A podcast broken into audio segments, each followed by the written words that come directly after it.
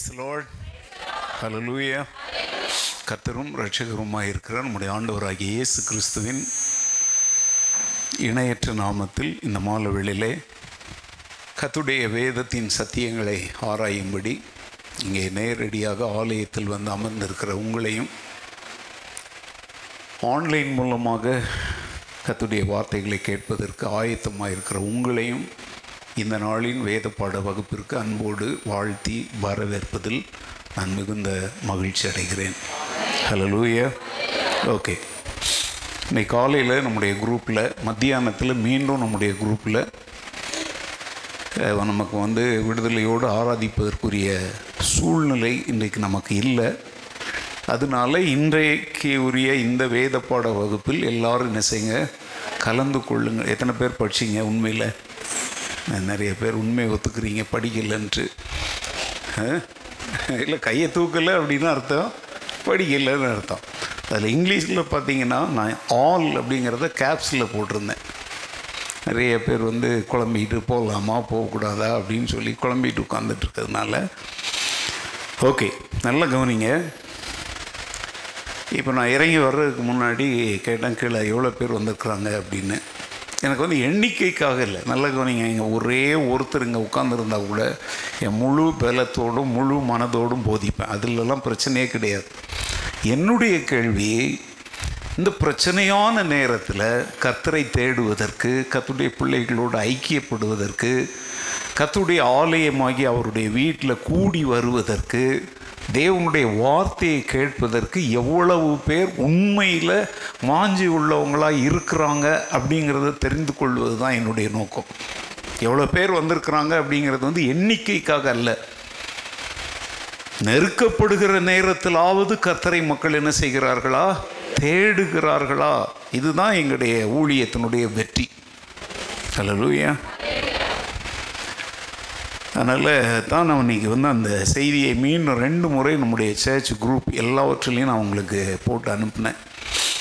நான் இப்போவே உங்களுக்கு சொல்கிற நல்ல கவனிங்க. நமக்கு வந்து வெள்ளிக்கிழமை மாலையிலிருந்து இரவு பத்து மணியிலிருந்து திங்கட்கிழமை காலை வரைக்கும் எனது டோட்டல் ஹண்ட்ரட் பர்சன்ட் எனது கர்ஃப்யூ அதனால் எந்த விதத்திலும் என்ன செய்ய முடியாது. வெளியெல்லாம் வந்து ஆராதிப்பது கஷ்டம்.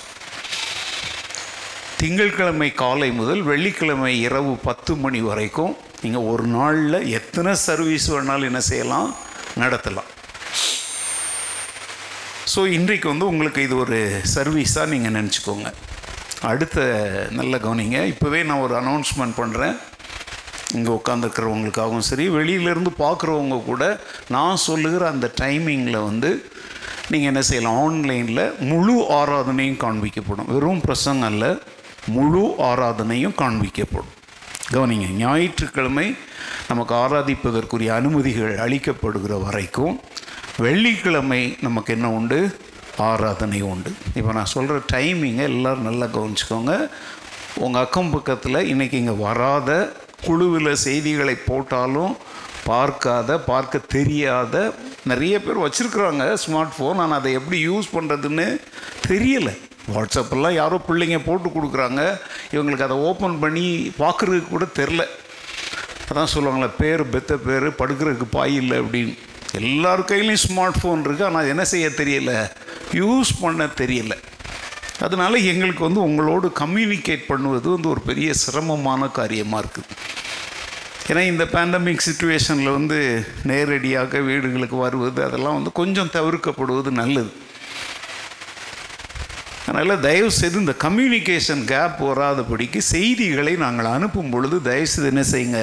பாருங்கள் ஏன்னா உங்களுக்கு அது காட்டும். அதில் மேலே வந்து ஒரு ரெண்டு இப்போ அதில் நாலஞ்சு மெசேஜ் இருந்துச்சோ அத்தனை நம்பர் அதில் காட்டும். ரெட் கலர் காட்டினா நீங்கள் அதை என்ன செய்யுங்க? ஓப்பன் பண்ணி பார்த்தீங்கன்னா உள்ளே என்ன வந்திருக்குங்கிறத அதை பார்க்க முடியும். முதல்ல நான் சொல்கிறேன் உங்கள் சொந்தம் பந்தம் அண்ணன் தம்பி அக்கா தங்கச்சி புருஷன் மனைவிட்டிருந்து வர்ற செய்தியை விட சர்ச்சிலிருந்து வர்ற செய்தி ரொம்ப முக்கியமானது. ஏன்னா இது தேவனுடைய வீட்டிலிருந்து உங்களுக்கு ஏதோ ஒரு செய்தி அனுப்புகிறாங்க வெள்ளிக்கிழமை காலை நல்ல கவனிங்க ஃப்ரைடே மார்னிங் சிக்ஸ் தேர்ட்டியிலிருந்து எயிட் ஓ கிளாக் வரைக்கும் ஒரு ஆராதனை உண்டு. போன வாரம் நம்ம சிக்ஸ் ஓ கிளாக் நடத்தினோம். இந்த வாரத்தில் சிக்ஸ் தேர்ட்டி நல்லா கவனிச்சிட்டிங்களா? உங்களுக்கு வேலைக்கு போகிறதுக்கு எந்த பிரச்சனையும் இல்லை. சிக்ஸ் தேர்ட்டி டு எயிட் ஒன்றரை ஹவர் நமக்கு என்ன உண்டு? ஆராதனை உண்டு. ஆன்லைனில் பார்க்குறவர்கள் நீங்கள் அதை முழு ஆராதனை என்ன செய்யலாம்? பார்க்கலாம். எங்களுடைய ஆராதனை பாடல்கள் ஜெபம் எல்லாமே சேர்த்து Friday morning six thirty to eight o'clock Friday evening இப்போ நம்ம எப்படி பைபிள் ஸ்டடிக்கு செவன் ஓ கிளாக் வந்திருக்கிறோம்? அதே மாதிரி செவன் டு எயிட் தேர்ட்டி ஒரு ஆராதனை. ரெண்டு ஆராதனையுமே எவ்வளோ நேரம் தான் ஒன்றரை மணி நேரம் தான் வழக்கமாக நமக்கு ரெண்டு மணி நேரம் ஆராதனை இருக்கும். எயிட் தேர்ட்டிக்கு நாங்கள் விட்டால் தான் நீங்கள் பத்து மணிக்குள்ளே நீங்கள் எந்த பிரச்சனையும் இல்லாமல் உங்களுடைய வீடுகளுக்கு என்ன செய்ய முடியும்? பத்திரமாக போய் சேர முடியும். ஆன்லைனில் கவனிக்கிறவர்கள் நல்லா கவனிங்க. நீங்கள் காலை ஆராதனையை வெள்ளிக்கிழமை காலை சிக்ஸ் தேர்ட்டியிலேருந்து எயிட் வரைக்கும் நீங்கள் பார்க்கலாம். மாலை ஆராதனையை இப்போ பார்க்குற இதே மாதிரி ஏழு மணி முதல் எட்டு முப்பது வரை நீங்கள் பார்க்கலாம். வந்திருக்கிற நீங்கள் வீடு சந்திக்கிற குழு தலைவர்கள் உங்களுடைய ஏரியாவில் இருக்கிறவங்களுக்கு இந்த தகவலை என்ன செய்யுங்க நீங்கள் சொல்லுங்கள் எவ்வளோ தான் நாங்கள் மெசேஜ்களை போட்டாலும் வாய் வழியாக அல்லது ஒரு ஃபோன் கால் மூலம் நம்ம சொல்லுகிறது தான் எப்போவுமே பவர்ஃபுல்லாக இருக்கும். ஹலோ ஸோ இப்போ நீங்கள் சொல்லுங்கள் அடுத்த நம்முடைய ரெண்டு ஆராதனை எப்போ வெள்ளிக்கிழமை காலை சிக்ஸ் தேர்ட்டி டு எயிட் முதல் ஆராதனை. ரெண்டாவது ஆராதனை Friday evening seven to eight thirty okay ஏன்னா ஞாயிற்றுக்கிழமை நமக்கு ஆராதனை இல்லாததுனால நல்லா கவனிச்சுக்கோங்க. அதனால் நம்ம இந்த ரெண்டு அப்போது ஞாயிற்றுக்கிழமை நமக்கு ரெண்டு ஆராதனை இருக்கு இல்லையா? அது தொடர்ச்சியாக இருக்கும். இது நமக்கு வந்து காலையில் ஒன்று மாலையில் ஒன்று அப்படின்னு சொல்லி உங்கள் வசதிக்காக இதை நாங்கள் ஏற்பாடு செய்திருக்கிறோம். ரெண்டு ஆராதனைகளும் ஆன்லைனில் வரும். இதற்காக ஜெபித்து கொள்ளுங்கள் இந்த சூழ்நிலைகள் வந்து நாளுக்கு நாள் மோசமாகி கொண்டே போகிறது என்று செய்திகள் சொல்லுகிறது. விஞ்ஞானிகள் மருத்துவர்கள் சொல்கிறாங்க இந்த ஒமைக்ரான் இந்த இது வந்து குறித்து ரொம்ப பயப்படலாம் வேண்டாம் அப்படின்லாம் அவங்க சொல்கிறாங்க நமக்கு ஒன்றும் புரிய மாட்டேங்குது. நமக்கு ஒன்றுமே என்ன செய்யலை? புரியலை. ஃபஸ்ட் வேவ் வந்த போது செகண்ட் வேவ் வந்த போதெல்லாம் சில அடையாளங்களை ஈஸியாக முதல்ல வந்து சளி ஜுரம். ரெண்டாவது வந்து மூச்சு விடுறதுல கஷ்டம். இப்போ வந்து உடல் வலி அது கை கால் வலி அப்படி என்னென்ன அதாவது சும்மா இப்போ பைப் ஸ்டடியில் கூட கை கால் வலி வந்தோடனே ஒமைக்ரான் வந்து நினச்சிடாதீங்க. என்னென்னவோ சிம்டம்ஸ் சொல்கிறாங்க நல்லா கவனிங்க. நான் கடந்த ஞாயிற்றுக்கிழமை ஆன்லைன் செய்தியில் நான் சொன்னேன். காலை பை பற்றி நான் பேசும் பொழுது அவன் தன் சரீர ஆரோக்கியத்தை என்ன செய்தான்? காத்து கொண்டான் நாற்பது வயதில் அவனுக்கு இருந்த பலன் எண்பத்தி ஐந்து வயதிலும் இருக்கும்படி அவன் இருந்தான். ஸோ நல்ல கவனிங்க தேவன் உங்களுக்கு வாக்கு கொடுத்தவைகளை நீங்கள் கண்ணால் காண வேண்டுமானால் உங்களுடைய சரீர ஆரோக்கியத்தை நீங்கள் என்ன செய்ய வேண்டும்? கவனம் எடுக்க வேண்டும்னு பிரசங்கம் பண்ணேன். கவனிச்சிங்களா அதை? ஆமாவா? சரி வெரி குட் அதனால் கேர்ஃபுல்லாக இருக்கும் தயவு செய்து எக்காரணம் கொண்டும் ஐஸ் ரிலேட்டடான குளிர்ந்த தண்ணீர்களை தவிர்ப்பது ஐஸ் ரிலேட்டட் பொருட்களை தயவு செய்து என்ன செய்யுங்க தவிருங்க. வந்து முடிந்த வரைக்கும் சுடு தண்ணீர் குடிக்க பழகு. சுடு தண்ணீர் எப்போதுமே குடிப்பது நல்லது. உணவு விஷயங்களில் கொஞ்சம் என்ன செய்யுங்க கட்டுப்பாடுகளை கொஞ்சம் கவனிங்க. இப்போ நான் டாக்டராக இங்கே பேச முடியாது எல்லாம் வந்து ஆனால் அதே சமயத்தில் உங்களுடைய ஆத்மாவை பரலோகத்திற்கு கொண்டு போய் சேர்க்கணுங்கிறது எங்களுடைய ஆவிக்குரிய தரிசனம். அதே சமயத்தில் தேவனுடைய ஆலயமாகி உங்களுடைய சரீரத்தையும் நீங்கள் பாதுகாப்பாக வைத்துக்கொண்டு அவருக்கு மகிமையாக இந்த பூமியில் என்ன செய்யணும்? ஜீவிக்கணும் அப்படிங்கிறதும் எங்களுடைய தரிசனம். அதனால தான் சரீர வாழ்க்கை சம்மந்தப்பட்ட சில டிட்பிட்ஸ் அப்பப்போ என்ன செய்கிறேன் கொடுக்குறேன் அதனால் தயவு செய்து நல்லா என்ன செய்யுங்க. எப்போதுமே சுடு தண்ணீர் குடிங்க வெளியில் க கவர்மெண்ட் கூட அதை சொல்லித்தரோம். புரியுதுங்களா? எப்போவுமே இந்த பின்னால் கொடுக்குறாங்க பார்த்தீங்கன்னா இந்த ஹேண்ட் சானிடைசர் அதெல்லாம் பத்தாது. அதெல்லாம் சும்மா அப்போதைக்கு பண்ணுறது தான் நீங்கள் வந்து எப்போதுமே என்ன செய்யுங்க. நல்ல வீட்டில் இருக்கிற சோப்பு இருக்குது பார்த்தீங்களா? அதை வச்சு என்ன செய்யுங்க. இந்த கை மூஞ்சி இதெல்லாம் வந்து என்ன செய்யுங்க. சோப்பு வச்சு கழுவும். இந்த ஹேண்ட் சானிடைசர்லாம் சும்மா ஒரு சின்ன ஒரு உதவி தானே ஃபஸ்ட் எய்டு மாதிரி தானே நம்ம வீட்டில் நல்லா ஃப்ளோ ஆகுற தண்ணியில் சோப் போட்டு கையை கழுவி முகம் கழுவுறோமே அதுதான் என்னது ரொம்ப ஆரோக்கியமானது. தயவுசெய்து நான் சொல்கிறேன் எவ்வளவு முக்கியமானவர்களாக இருந்தாலும் கொஞ்சம் இடைவெளியை என்ன செய்யுங்க கடைப்பிடிங்க. கை கொடுப்பதை என்ன செய்யுங்க தவிருங்க. ரொம்ப ரொம்ப முக்கியமாக சொல்கிறேன் இந்த என்னது மாஸ்க் அணிவதை. நீங்கள் கண்டிப்பாக நான் சொல்கிறேன் வெள்ளிக்கிழமை ஆராதனைக்கு வரும்போது தம்பிமார்க்கு சொல்கிறேன் வாலண்டியர்ஸ் மாஸ்க் போடாத ஒருத்தர் கூட ஆலயத்துக்குள்ளே அனுமதிக்கப்படக்கூடாது. கண்டிப்பாக நான் அன்றைக்கி ஆன்லைனில் பண்ணும்போது சிலர் வந்திருந்தாங்க பார்த்தேன். அவங்க பாட்டுக்கு அசால்ட்டாக வந்து உட்கார்றாங்க. தயவுசெய்து நான் சொல்கிறேங்க உங்கள் நிமித்தம் ஆலய ஆராதனைகளுக்கு பிரச்சனையோ அல்லது ஆலயத்தில் வருகிறவர்களுக்கு என்ன இருக்கக்கூடாது? பிரச்சனைகள் வரக்கூடாது. கண்டிப்பாக மாஸ்க் அணிய வேண்டும்.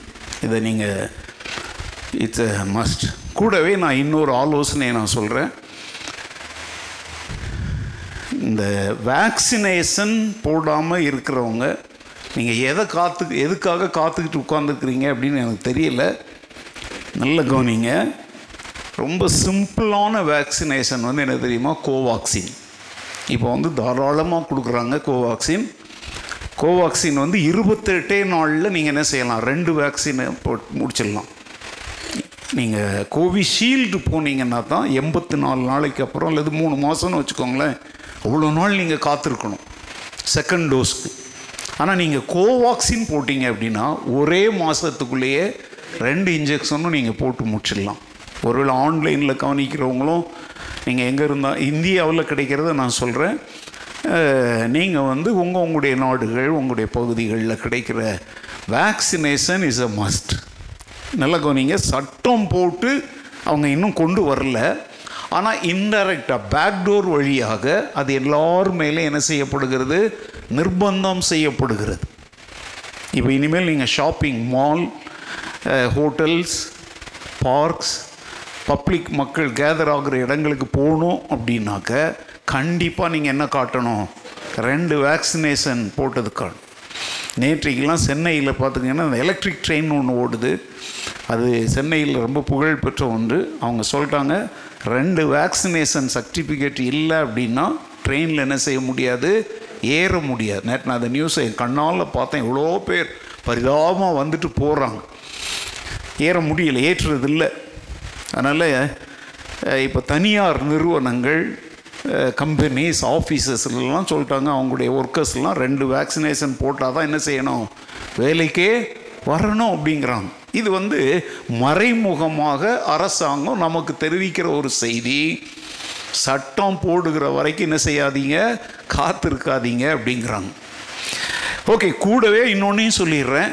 சில மெத்த பிடித்த மேதாவிகள் மாதிரி சரியாக வேதத்தை ஆராயாத சிலர் இந்த வேக்சினேஷன் வந்து அந்தி கிறிஸ்துவனுடைய ஒரு அடையாளம் அப்படின்னு ஒரு பிரசங்கத்தை வந்து போதனையை கொடுத்துட்ருக்குறாங்க. இது இப்போ இல்லை போன வருஷத்துலேருந்து இது ஆரம்பிச்சிட்ருக்குது. நல்லா கவனிங்க இது அந்தி கிறிஸ்துவனுடைய அடையாளம் அல்ல. இதெல்லாம் ஒரு முன்னோட்டம்னு வேணால் நம்ம சொல்லலாம். அதாவது அந்தி கிறிஸ்துவின் காலத்தில் நெற்றியிலாவது வலது கையிலாவது அந்த மிருகத்தின் லக்கத்தை தரித்திராதவன் விற்கவோ வாங்கவோ ஒன்றுமே என்ன செய்ய முடியாது. இப்போ அதே மாதிரி தான் இது வந்து ஒரு முன்னோட்டம் நிழல். அது எப்படி இருக்குங்கிறதுக்கு இது ஒரு நிழல். இப்போ பார்த்தீங்கன்னா வேக்சினேஷன் இப்போ வந்து வேக்சின் பண்ணிக்கு நான் வந்து ஒரு இடத்துக்கு போயிருந்த உடனே திடீர் நிறுத்திட்டாங்க. என்னை பார்த்து ஒருத்தர் நிறுத்துகிறாங்களா உடனே என்ன அப்படின்னா உங்கள் வேக்சினேஷன் சர்டிஃபிகேட் காடுங்க அப்படின்றாங்க. நான் ஒன்றும் நான் வந்து எனக்கு அது ஒரு பெரிய ஏன்னா என் மைண்டில் அப்படி ஒரு எண்ணமே இல்லாமல் இருந்ததுனால அதிர்ச்சி அடைந்தேன். உடனே என்னுடைய ஃபோனில் இருந்து எடுத்து என்ன செய்தேன்? காட்டினேன் ஓகே சார் அப்படி அப்படின்னு அப்படி சொல்கிறாங்க அதனால நான் நினைக்கிறேன் ஒரு போதகராக இதெல்லாம் அந்தி கிறிஸ்துவனுடைய அடையாளம் அல்ல. அதனால் கண்டவங்க பேச்செல்லாம் கேட்டுக்கிட்டு தேவையில்லாத இந்த மாதிரி குழப்பமான உப இப்படிப்பட்ட இப்படிலாம் சிலர் போதிக்கிறாங்க தெரியுமாங்க? இவங்களால தான் சில சமயத்தில் கிறிஸ்தவத்தின் போதனைகள் பலரால் பரிகாசத்திற்கு உள்ளாகின்றன. அந்தி கிறிஸ்துவினுடைய அடையாளம் அது வேற. அதற்குரிய ஆயத்தங்கள் எல்லாம் ஏற்கனவே நடந்துட்டு இருக்குது அந்த டிபார்ட்மெண்ட்டே வேற இது வேற.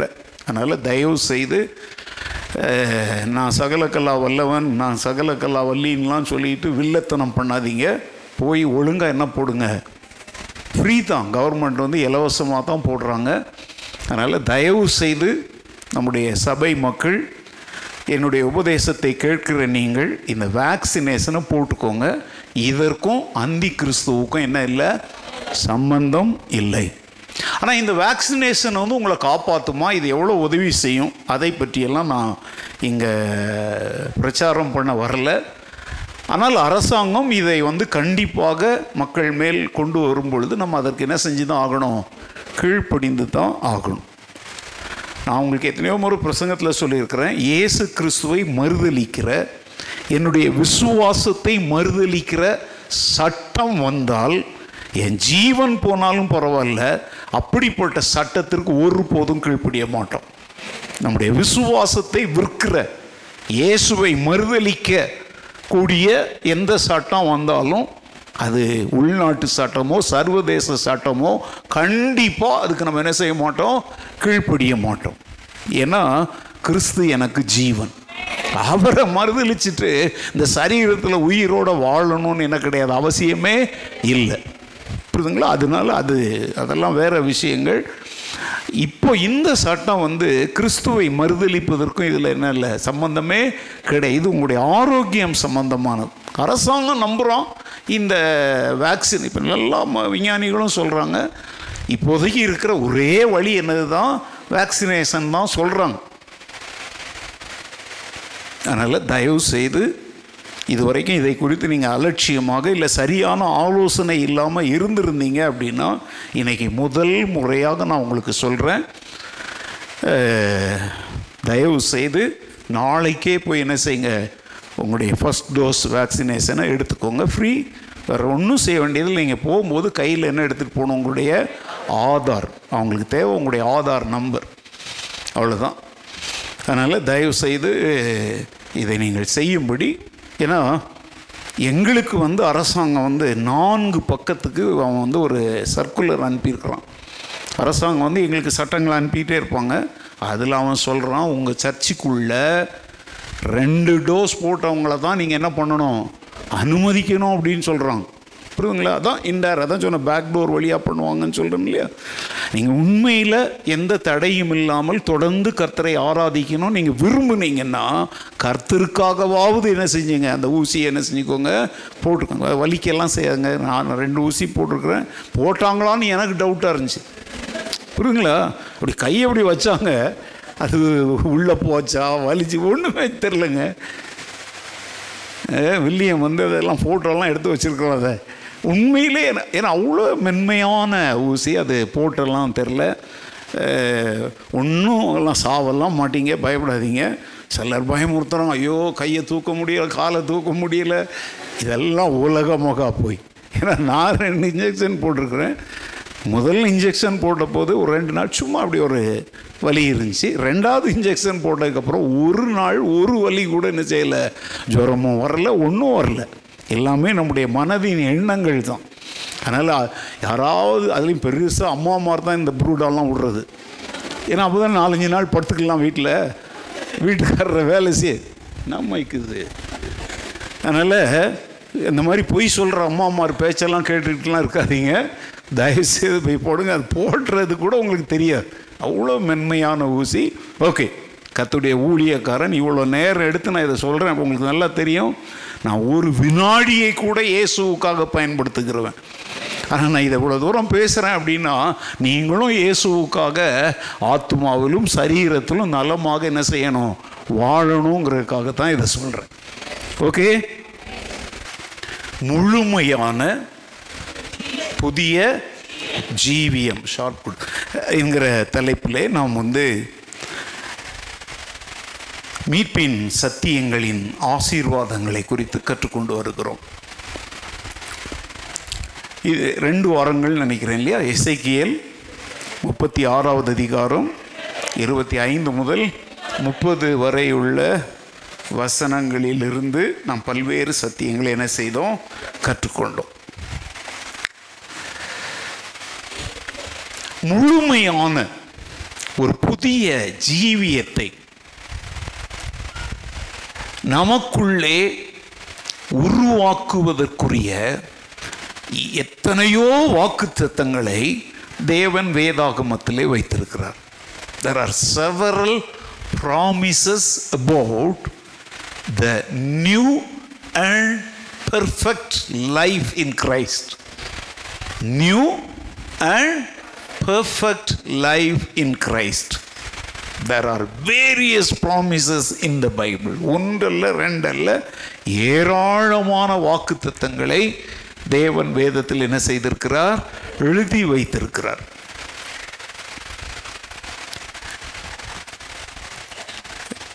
இன்றைக்கு வந்து நான் ரெண்டு வேத பகுதியே நான் இப்படி போகுது.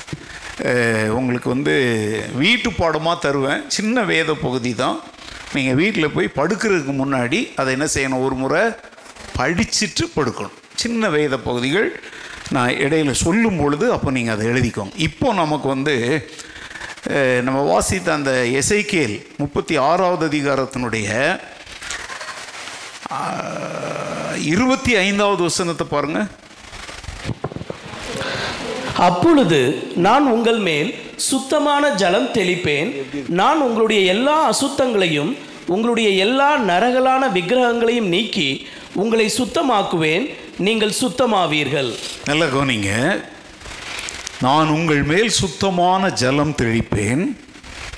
நான் உங்களுடைய எல்லா அசுத்தங்களை உங்களுடைய எல்லா நரகலான விக்கிரகங்களையும் நீக்கி உங்களை என்ன ஆக்குவேன்?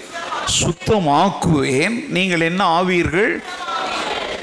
சுத்தம் சுத்தம் சுத்தம் என்கிற வார்த்தையை இந்த வசனத்தில் மூன்று முறை நம்ம பார்க்கிறோம். சுத்தம். ஆனால் இந்த இடத்துல நீங்கள் அதை சுத்தம் அப்படின்னு சொல்லும் பொழுது கிளென்லினஸ் அதாவது சரீர சுத்தத்தை என்னன்னு சொல்கிறோம் கிளென்லினஸ் அதாவது கையை போட்டு கழுவுறது அதெல்லாம் சுத்தம் அப்படின்னு நம்ம ஆனால் இங்கே ஆண்டவர் சொல்கிற சுத்தம் என்ன தெரியுமா? பரிசுத்தம். என்னது? பரிசுத்தம். அப்படின்னு அர்த்தம் என்ன? வாவி வாத்துமா உன் சரீரம். எல்லாவற்றையும் முழுமையாக சுத்திகரிப்பேன். உள்ளும் புறம்புமாக நீ என்னால் சுத்தமாக்கப்பட்ட ஒரு புதிய நபராக மாறுவாய். இதுதான் அவருடைய வாக்குத்தத்தம். கிறிஸ்தவ வாழ்க்கையினுடைய தன்மையை நீங்கள் நல்லா புரிஞ்சுக்கோங்க.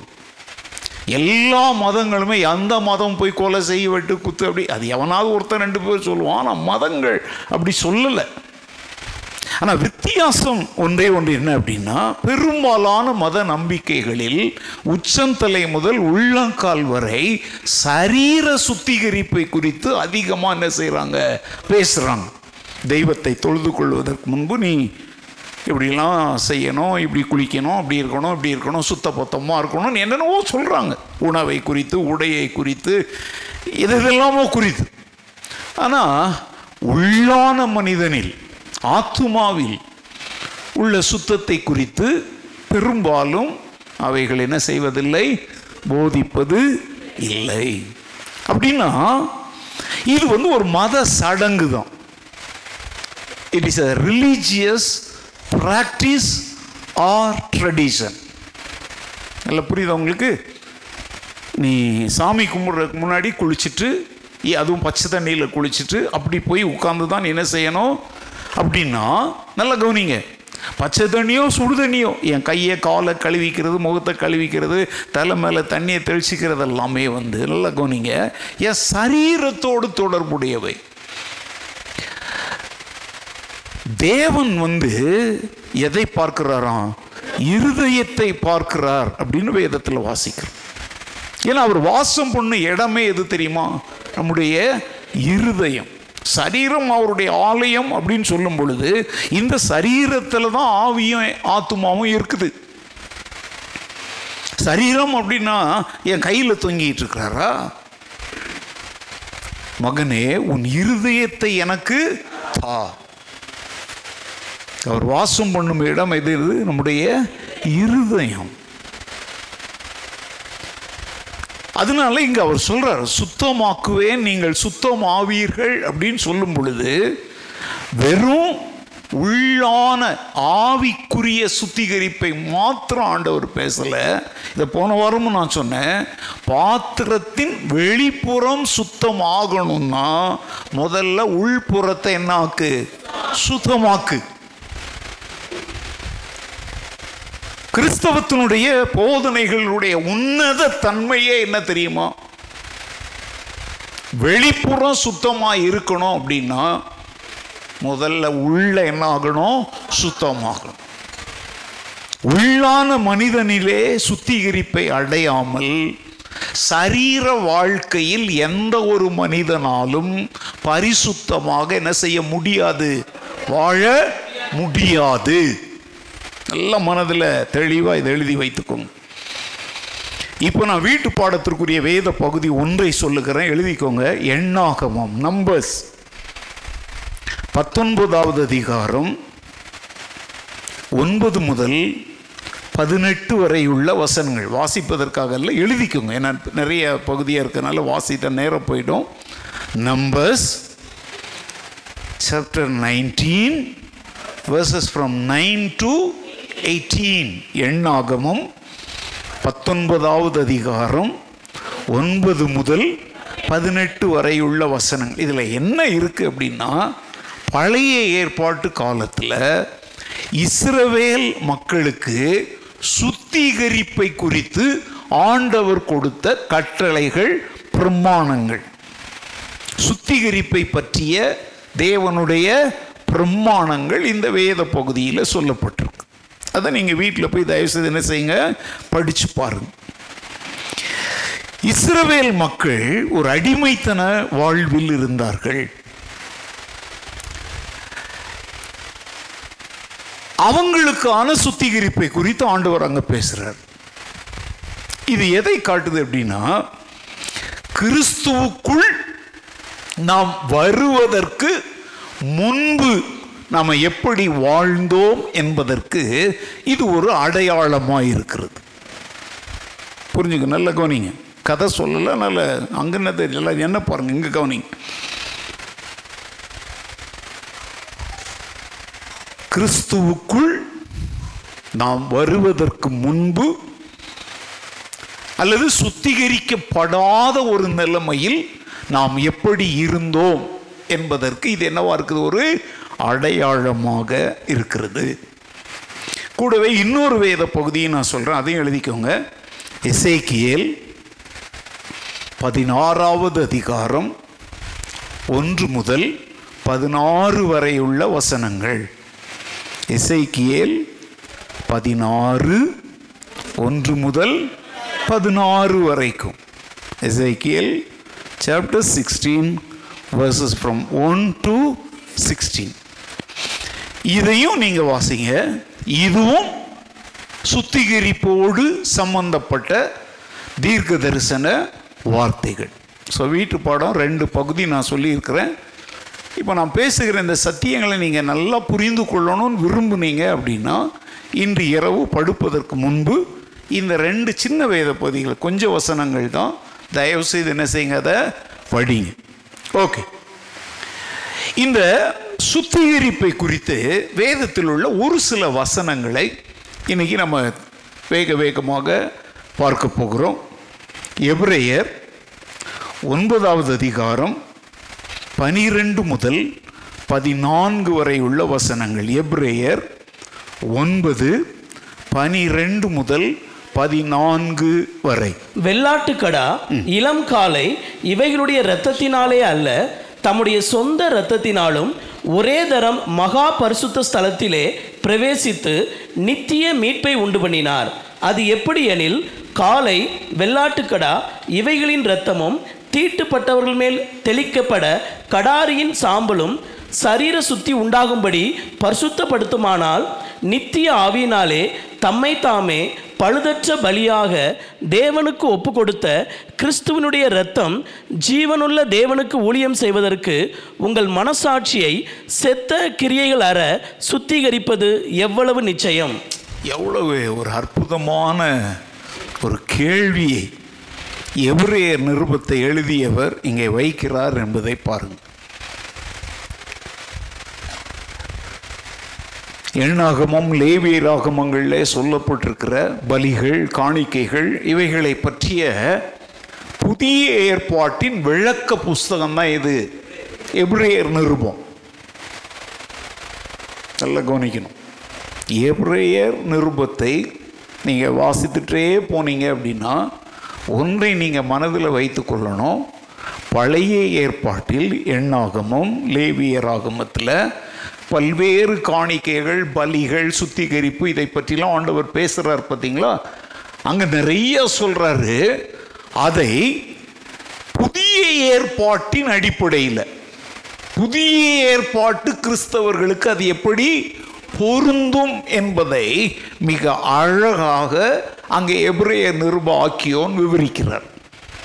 நிறைய பேர் சங்கீதம் நீதிமொழிகளோடு தங்களுடைய வாழ்க்கையை முற்றிக்கிறாங்க அதனால தான் அவங்களால சுவிசேஷத்தை பிறருக்கு சொல்ல முடியும் சுவிசேஷத்தை சொல்கிறதுக்கு வந்து நிறைய பேர் மத்தேயிலிருந்து யோவான் வரைக்கும் படித்தா போதும்னு நினைக்கிறாங்க.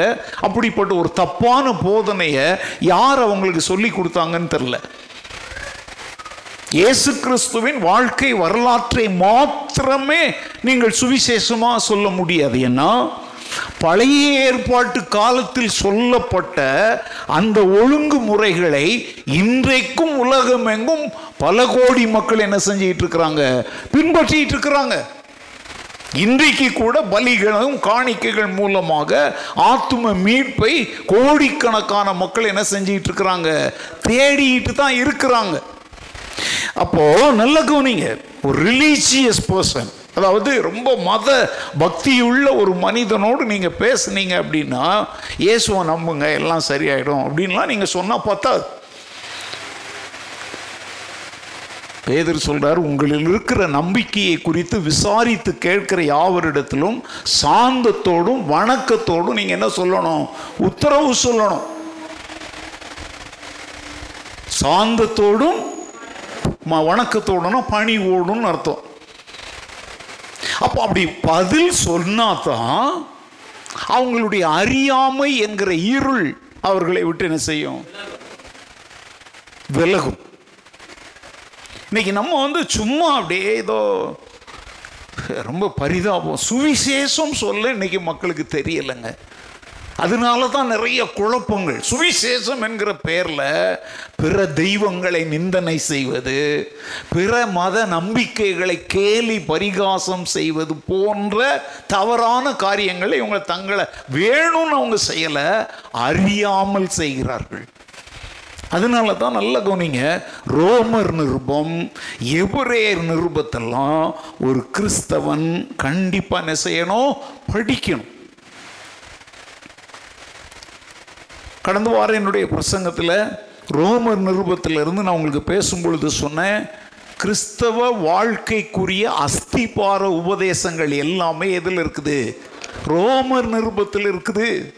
அதை நீங்கள் கண்டிப்பாக ஒரு முறை என்ன செய்யுங்க?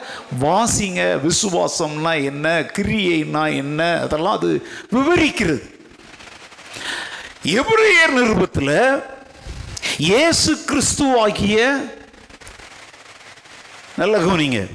பூரண பலி. நித்திய பிரதான ஆசாரியர். நம்முடைய பாவங்களுக்கான பரிகார பலியாக இயேசு எப்படி மாறினார்? பழைய ஏற்பாட்டில் பலிகள் காணிக்கைகள் மூலம் மீட்பை தேடினாங்க இல்லையா? இப்போ நம்ம என்ன சொல்றோம்? பலிகள் காணிக்கைகள் மூலம் அல்ல இயேசு கிறிஸ்து ஒருவர் மூலம்தான் மீட்பும் நம்ம சொல்றோம். அதை சொல்லணும் அப்படின்னா பழைய ஏற்பாட்டு கால முறையை இன்றைக்கு பின்பற்றிக்கிட்டு இருக்கிறவங்களுக்கு இயேசு எப்படி நியாயப்பிரமாணங்களையும் தீர்க்க தரிசனங்களையும் அழிக்க அல்ல அதை தன்னில் தானே நிறைவேற்றினார் என்பதையும் சேர்த்து நம்ம சொல்லணும். நானே வழியும் சத்தியமும் அது எப்படி அவரே வழியானார்? அவரே எப்படி சத்தியமானார்? அவரே எப்படி ஜீவன் ஆனார் என்பதை மக்களுக்கு நாம் விவரிக்காத பட்சத்தில் சும்மா இயேசுவை நம்பு இயேசுவை நம்புனா எவனும் நம்ப மாட்டான்.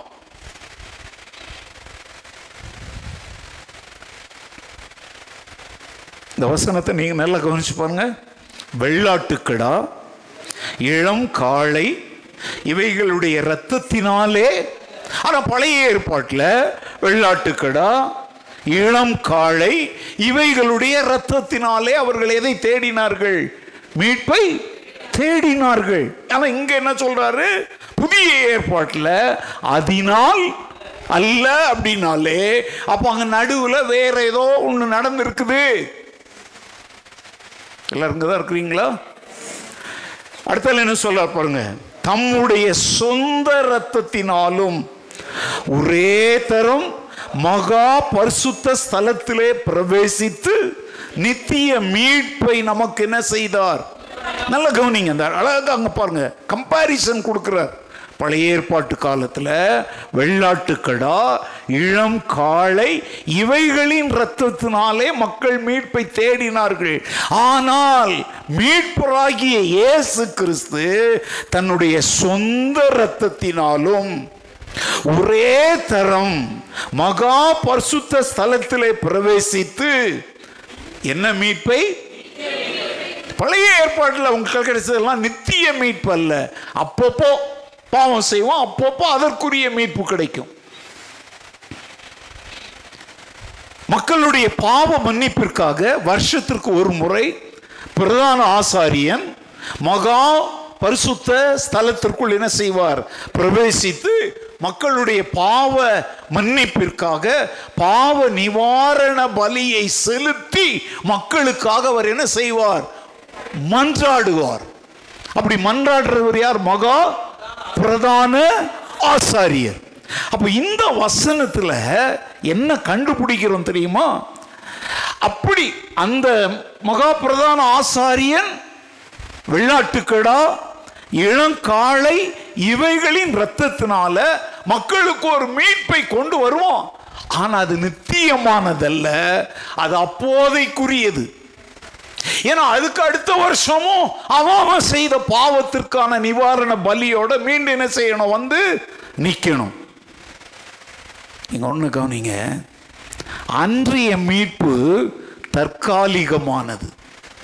ஆனால் அன்றைக்கு மீட்புக்காக செய்யப்பட்டவைகள் வரப்போகிற நித்தியமான ஒன்றின் நிழலாக இருக்கின்றன. வெள்ளாட்டுக்கடாவின் ரத்தம் இளம் காளையின் ரத்தம் தற்காலிகமான மீட்பை அன்றைக்கு உண்டு பண்ணினது போல நித்தியமான நிரந்தரமான மீட்பை நமக்கு கொடுப்பதற்காக நம்முடைய மகா பிரதான ஆசாரியராகிய இயேசு கிறிஸ்து வேற ரத்தத்தினால் அல்ல தன்னுடைய சொந்த ரத்தத்தினாலே நம்மை சுத்திகரித்தார். இத மக்களுக்கு புரிய வைக்கணும். அதெல்லாம் நிழல் இயேசு நிஜம். ஹalleluya பழைய ஏற்பாடு நிறைவேற போகிற காரியங்களை குறித்த தீர்க்க தரிசனமாய் நடைபெற்றது. அதனால தான் அவர் சொல்றார் நியாய பிரமாணங்களையாவது தீர்க்க தரிசனங்களையாவது அழிச்சு ஒழிக்க நான் வரல. அதை என் மேல நானே என்ன செய்ய வந்தேன்?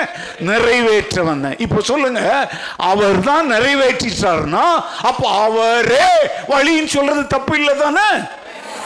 இப்ப சொல்லுங்க இயேசுவும் வழி நம்ம சொல்லல இயேசுவே வழின்னு அழுத்தம் திருத்தமா சொல்வதற்கு காரணம் என்ன தெரியுமா? மக்களுடைய பாவ பரிகாரத்திற்காக மிருகங்களின் ரத்தத்தினாலே அல்ல. தன்னுடைய சொந்த ரத்தத்தை ஜீவ பலியாக கிரயமாக செலுத்தி நம்முடைய மகா பிரதான ஆசாரியனாய் அவர் என்ன செஞ்சிட்டாரு? மாறிட்டாரு. அதனால இப்போ நாம மீட்படைய இயேசுவை தவிர வேற வழி இல்லை. இதுதான் சத்தியம். ஜீவன் அடைய விரும்பணும் அப்படின்னா இயேசுவே வழி. இப்ப புரியுதா? இயேசுவே வழி சத்தியம் ஜீவன்னா என்னன்னு புரியுதா? அந்த இயேசு இல்ல இயேசுவே.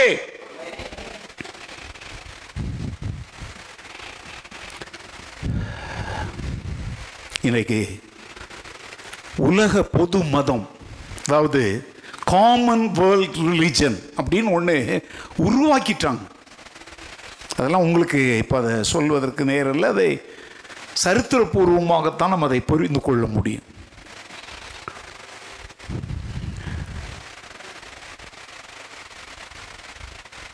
உலகத்தில் ரெண்டு அமைப்புகள் இருக்குது.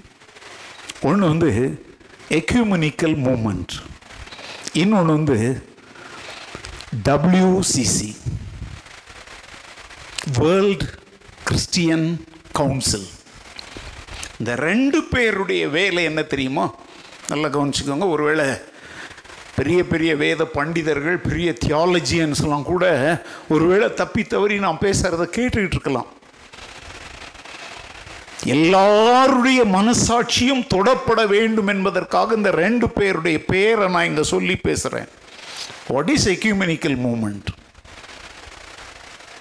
what is WCC world church கவுன்சில்னா என்ன? எக்யூமினிக்கல் மூமெண்ட்னா என்ன? இந்த எக்யூமினிக்கல் மூமெண்ட் என்பது நல்லா கவனிச்சுக்கோங்க உலகத்தில் உள்ள எல்லா மதங்களையும் ஒன்றிணைப்பதற்காக பாடுபடுகிற ஒரு இயக்கம். எக்ஸாம்பிள் எதுக்கு அவங்க தனித்தனி சர்ச் வச்சுக்கிட்டு எதுக்கு இத்தனை டினாமினேஷன் இருக்கணும்? எல்லாம் என்ன ஆகலாம்? ஒன்றாகலாம் இதை சொல்கிறவங்க தான் யார்? எக்யூமனிக்கல் மூமெண்ட் இது உங்களுக்கு ரொம்ப நிறைய பேருக்கு இது புரியாதுன்னு எனக்கு தெரியும். அதனால் நான் இதை ரொம்ப விவரிக்க போகிறதில்ல அப்படி இணைக்கப்பட்ட சபைகளை நல்லா கவனிச்சுக்கோங்க. அப்படி இணைக்கப்பட்ட ஆலயங்கள் சபைகள் ஏதோ ஒன்று வச்சுக்கோங்களேன். இதை எல்லாத்தையும் நல்லா கவனிங்க. முழுமையாக நிர்வாகம் பண்ணி ஒரே அமைப்பின் கீழ் ஆளுகை செய்கிற ஒரு அமைப்புக்கு பேர் என்ன பேர்? வேர்ல்டு சர்ச் கவுன்சில் டபிள்யூசிசி இந்த இந்த ரெண்டுக்கு கீழே தான் இன்னைக்கு வந்து உலகத்தினுடைய பெரும்பாலான சபைகள் இயங்குகின்றன. இவங்க என்ன செய்கிறாங்க அப்படின்னா இன்னைக்கு சபைகளை விலைக்கு வாங்குறாங்க. ஊழியர்களை விலைக்கு வாங்குறாங்க. இப்போ நம்மை போன்ற ஸ்தாபனங்களுக்கெல்லாம் ஏதோ ஒரு விதத்தில் நெருக்கடிகள் கொடுக்கப்படும். நீங்கள் வந்து எதில் அங்கத்தினராக மாறணும்? எக்யூமெனிக்கல் மூமெண்ட்டில் நீங்கள் அங்கத்தினராக இருக்கணும்.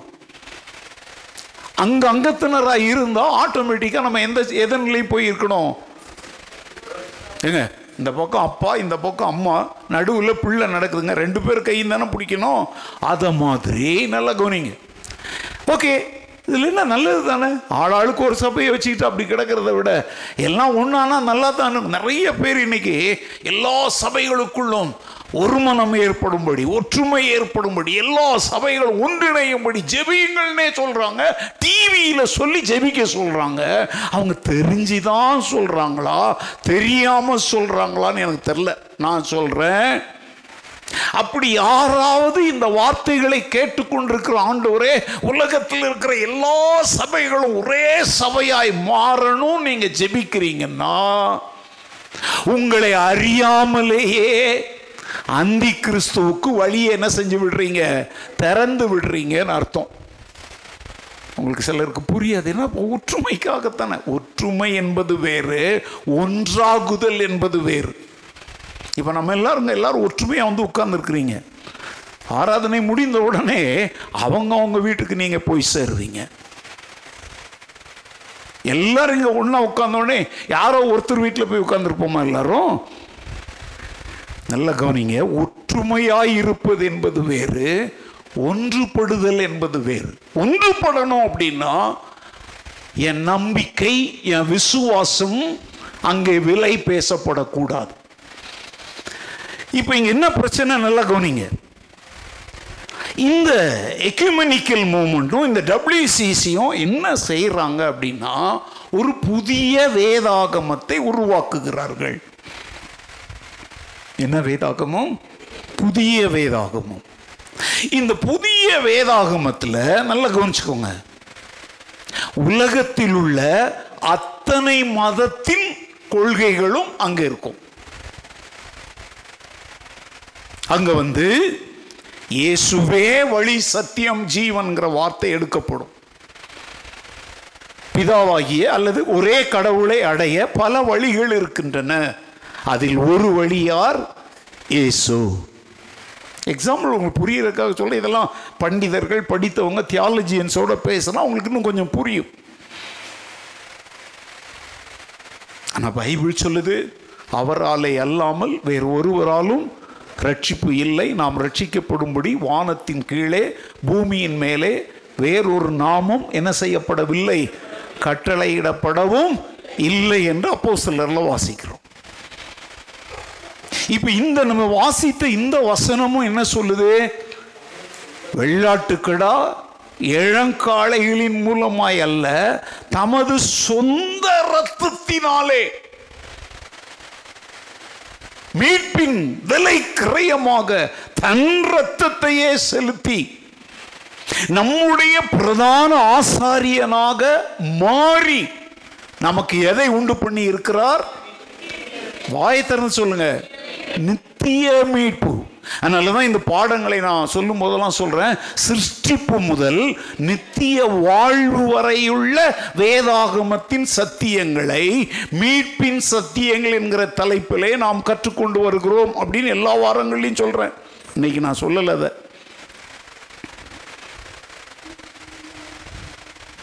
நித்திய மீட்பை ஒருவர் தன்னுடைய ரத்தத்தை விலைக்கிரயமா கொடுத்து சம்பாதிச்சிட்டாருங்க. இப்போ அங்கேருந்து ஒருத்தன் வரான் இங்கேருந்து ஒருத்தன் வரான் எவன் எவனோ வரான் அவர் கூட இவரையும் சேர்த்துக்கோங்க அப்படின்னா இது வேதத்திற்கு புறம்பான காரியம். வேத சத்தியத்தை என்ன செய்வது? மறுதலிப்பது. நான் வெளிப்படையாக குறிப்பாக இன்றைய காலகட்டத்தில் இந்த பர்டிகுலர் டாப்பிக்கை குறித்து விவரமாக பேசக்கூடிய சூழ்நிலையில் நான் இப்போ இல்லை.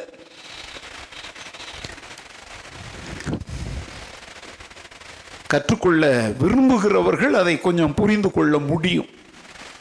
ஏன்னா இன்றைக்கு முழு உலகம் எங்கும். நீங்கள் வந்து ஒழுங்காக பைபிளையே படிக்கிறது இல்லை.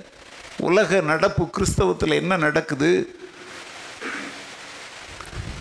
இந்த சர்வ மத கூட்டங்கள் சர்வ மத கொள்கைகள். உலகத்தில் அவ்வப்போது உலகத்தில் உள்ள பெரிய மத தலைவர்கள் எல்லாரும் ஏதாவது ஒரு இடத்துல என்ன செய்கிறாங்க ஒன்று கூடுறாங்க. உங்களுக்கு தெரியுமா? சமீபத்தில் கிறிஸ்தவங்க அப்படின்னாலே அதில் ஆயிரம் பிரிவுகள் இருந்தாலும் உலகத்தில் இருக்கிறவங்க வந்து கிறிஸ்தவர்களின் தலைவராக யாரைத்தான் பார்க்குறாங்க? போப்பாண்டவரை தான் பார்க்குறாங்க. போப்பானவர் அவர் என்ன சொல்கிறாருன்னா இந்த வேதம் முழுமையானது அல்ல இதை தூக்கி நம்ம தூர வச்சுட்டு எல்லா மக்களும் ஏற்றுக்கொள்ளுகிற ஒரு வேதாகமத்தை நாம் என்ன செய்ய வேண்டும்? உருவாக்க வேண்டும் அப்படின்னு சொல்கிறார் இப்போ நம்ம கையில் இருக்க நம்ம சொல்கிறோம் வானமும் பூமியும் ஒளிந்தாலும் இந்த தேவனுடைய வார்த்தைகள் என்ன செய்யாது? அப்போ இதை அவர் தேவனுடைய வார்த்தையாகவே என்ன செய்யலை? ஏற்றுக்கொள்ளலை. இதற்கு மேலே நாங்கள் விளக்கம் சொல்லணும்னு உங்களுக்கு தேவையில்லைன்னு நினைக்கிறேன். எங்கிருந்து சத்தியம் புரட்டப்படுகிறது என்பதை நீங்கள் நல்லா கவனிக்கணும். இப்போ நான் ஒரு சின்ன ஆளுங்க. ஏதோ கொஞ்சம் பேர் ஒரு சில நூறு பேர் என்ன கேட்பாங்க. நான் சொல்கிறவைகள் வெளியே வரும். ஆனால் போப்பாண்டவர் சொன்னால் ஒரு வார்த்தை சொன்னால் சில வினாடிகளில் அது உலகம் முழுசும் என்ன செய்யும்? போகும். உலகத்தினுடைய அத்தனை மத தலைவர்கள் அரசு தலைவர்கள் எல்லாருமே அதை என்ன செய்வாங்க? ஏன்னா கோடிக்கணக்கான மக்களை அவங்க என்ன செஞ்சுருக்கிறாங்க? கையில் வச்சிருக்கிறாங்க. வார்த்தைகளால் விவரிக்க முடியாத அளவு செல்வத்தை சொத்துக்களை பணங்களை அவங்க வைத்திருக்கிறாங்க. நாங்கள்லாம் ஒரு ஒரு கார்னரில் கிடக்கிற மூலையில் கிடக்கிற கேஸுங்க. அதனால தான் நல்லா கவனிங்க. தேவன் தன்னுடைய சத்தியத்தை சுவிசேஷத்தை இந்த உலகத்திற்கு கொண்டு செல்வதற்கு அற்பமான எங்களை போன்ற சிலரை தேர்ந்தெடுத்து வைத்திருக்கிறார். நாங்கெல்லாம் சிங்காசனங்களில் உட்காருகிறவர்கள் அல்ல. சிங்காசனத்தில் வீற்றிருக்கிறவரை கரம் நீட்டி இவர்தான் இவரை தொழுது கொள்ளுங்கள் என்று சொல்லிக் கொள்ளுகிறவர்கள். எங்களை யாரும் தொழுது கொள்ளும்படி அனுமதிக்க மாட்டோம். எங்களை தொழுது கொள்ளும்படி எதிர்பார்க்கவும் மாட்டோம். ஏனென்றால் எங்கள் பேருக்கு பின்னாடி ஆண்டவர்ங்கிற வார்த்தைலாம் கிடையாது. நாங்கள் வந்து போப்பாண்டவரோ அல்லது பாஸ்டர் ஆண்டவரெல்லாம் கிடையாது. நாங்கள் வந்து ஜஸ்ட் கத்தருடைய வேலைக்காரங்க. கத்தருடைய ஊழியக்காரங்க. இந்த காரியம் இன்றைக்கு ராத்திரி உங்களுடைய மனதை கொஞ்சம் அப்படி யோசிக்கட்டும் சிந்திக்க வைக்கட்டும். உலக பொது மதம். ஏன்னா அப்படி அப்படி குட்டி குட்டியாக குட்டி குட்டியாக அங்கங்கே எல்லாம் ஆள் ஆளுக்கு பிரிஞ்சுக்கிட்டு மத சண்டைகள்லாம் போட்டுக்கிட்டு கிடந்தாங்கன்னா இவங்களை ஆளுகை செய்வது அந்தி கிறிஸ்துவுக்கு எப்படி இருக்கும்? ரொம்ப கடினமாக இருக்கும். அதனால தான் அவன் இப்போவே உலக பொது மதம் ஒன்றை உருவாக்குவதற்காக சத்திய வேதத்தை கையில் வைத்திருக்கிறவர்களையே தன் கருவியாக என்ன செய்து கொண்டிருக்கிறான். அதனால் புல்பீட்டில் நின்று பிரசங்கம் பண்ணுகிற எல்லாருமே முழுமையான வேத சத்தியங்களை போதிக்கிறார்கள் என்று என்ன செஞ்சிடாதீங்க. ஆ? நம்பிடாதீங்க. டிவியில் வந்து இத்தனை நாடுகள் உள்ளவங்க எங்கள் டிவியில் உள்ளதை பார்க்குறாங்க. வாங்க நம்ம எல்லாரும் ஒன்றிணை ஒன்று அதனால டிவியே சரணம்லாம் விழாதீங்க. எச்சரிக்கிறவங்கள. உங்களை இருந்து கிரியை செய்கிற ஆவி என்ன என்பதை கவனியுங்க.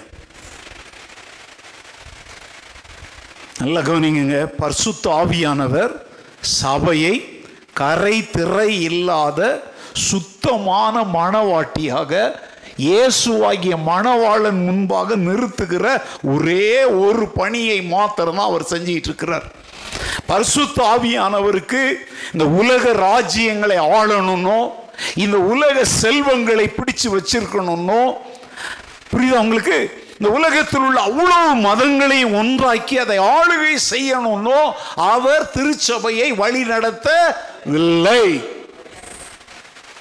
ஆனால் இப்படி வழி நடத்துகிறார்கள் என்றால் அவர்களுக்கு பின்னால் நிச்சயமாக எந்த ஆவியானவர் கிரியை செய்யல? பரிசுத்த ஆவியானவர். அப்போ அது என்ன ஆவி என்பதை நீங்கள் புரிஞ்சுக்கணும்.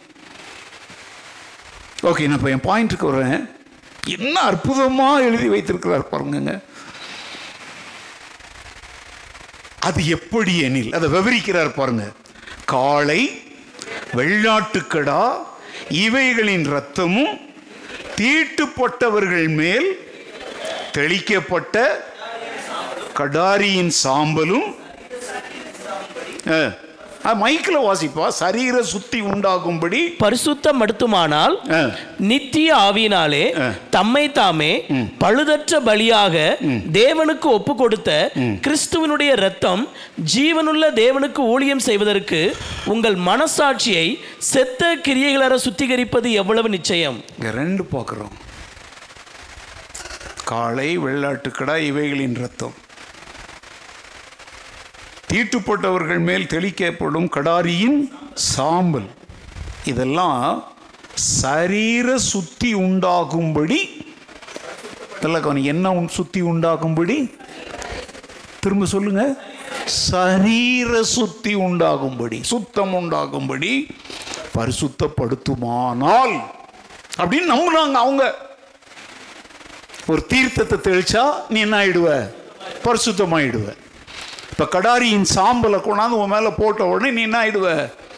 ஆனால் வசனம் சொல்லுது அது என்ன சுத்தியை உண்டாக்குறதுக்கான ஒரு மத சடங்கு? சரீர சுத்தி. இதற்கும் உன் ஆத்மாவுக்கும் என்ன இல்லை? சம்பந்தம் இல்லை. அதை என்ன அதை கீழே படிக்கிறோம் பாருங்க. நித்திய ஆவியினாலே தம்மை தாமே பழுதற்ற பலியாக தேவனுக்கு ஒப்பு கொடுத்த கிறிஸ்துவினுடைய ரத்தம் கடாரி ஆட்டுக்கிடாவின் சாம்பல் அல்ல இயேசு கிறிஸ்துவின் ரத்தம் ரத்தம் ஜீவனுள்ள தேவனுக்கு ஊழியம் செய்வதற்கு ஊழியம் செய்வதற்குனா பாஸ்ட் ஆகிறதுக்கு ரெவரண்ட் ஆகிறதுக்கு டாக்டர் ஆகிறதுக்குன்னு அர்த்தம் இல்லை. அவரை சேவிப்பதற்கு அவரை பின்பற்றுவதற்கு அவருடைய அடியாராக ஜீவிப்பதற்குன்னு புரிஞ்சுக்கணும். இந்த ஊழியம் என்பது ரொம்ப ஒரு அசட்டையான காரியமாயிட்டு நான் ஊழியம் செய்கிறேன் நான் ஊழியத்துக்கு வரேன். நல்லா கவனிங்க. எல்லாரும் செய்ய வேண்டிய ஊழி என்ன தெரியுமாங்க சுவிசேஷத்தை அறிவிப்பதும் நாம் கற்றுக்கொண்ட வேத சத்தியங்களை பிறருக்கு என்ன செய்வது? அதுக்கு நீ பாஸ்டராலாம் ஆகணும்னு அவசியம் இல்லை. நீ செய்கிற வேலையை செஞ்சுக்கிட்டே வாயை திறந்து நாலு பேர்ட்ட என்ன செஞ்சா போதும்? பேசினா போதும் சாட்சியா என்ன செஞ்சா போதும்? சாட்சி சொல்லு சாட்சியா வாழு. இதுக்கு நீ ரெவரண்ட் ஆக வேண்டாம் பிஷப்பும் ஆக வேண்டாம் அப்போஸ்தலன் ஆக வேண்டாம். நீ சாதாரண சீடனாக வாழ்ந்தாலே போதும். அலையலுயா தேவன் உன்னை விசேஷித்த அழைப்பினால அழைத்தால் மாத்திரம்தான் நீ என்ன செய்யணும்? அப்போ சிலர் தீர்க்கதரிசிகள் சுவிசேஷகர் மெய்ப்பர் போதகர் என்கிற ஏதாவது ஒரு பணிக்கு குறிப்பிட்ட ஊழியத்திற்காக உன்னை நீயே என்ன செஞ்சுக்கணும்? அர்ப்பணம் செய்யணும். அப்படி இல்லைன்னாலும் நான் இப்போ சொன்ன பார்த்தீங்கன்னா ரெண்டு ஊழியம். சுவிசேஷத்தை அறிவிப்பதும் அறிவிக்கப்பட்டவர்களுக்கு நாம் அறிந்த இயேசு சொன்னார்ல நான் உங்களுக்கு போதித்த இவைகளை அவர்களுக்கு நீங்களும் என்ன செய்யுங்கள்? உபதேசம் பண்ணுங்கள்.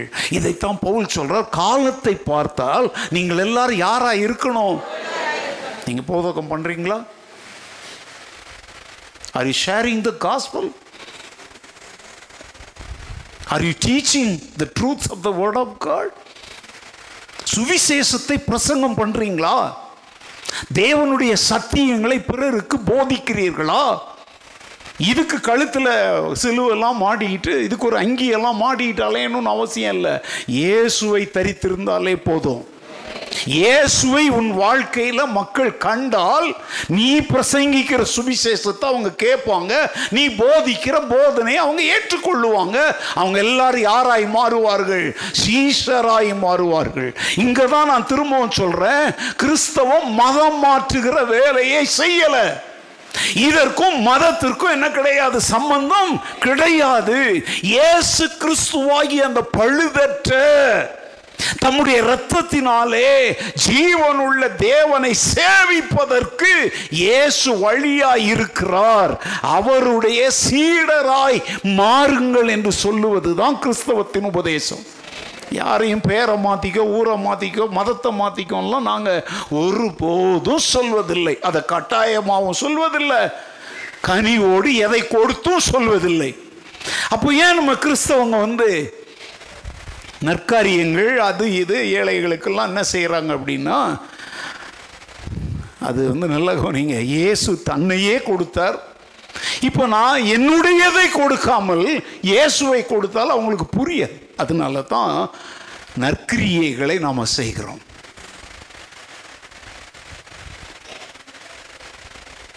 நீங்களே முடிக்கிறீங்க முதல்ல உங்களுக்கு புரியலை என்ன சொல்கிறேன்னு நல்லா கவனிங்க.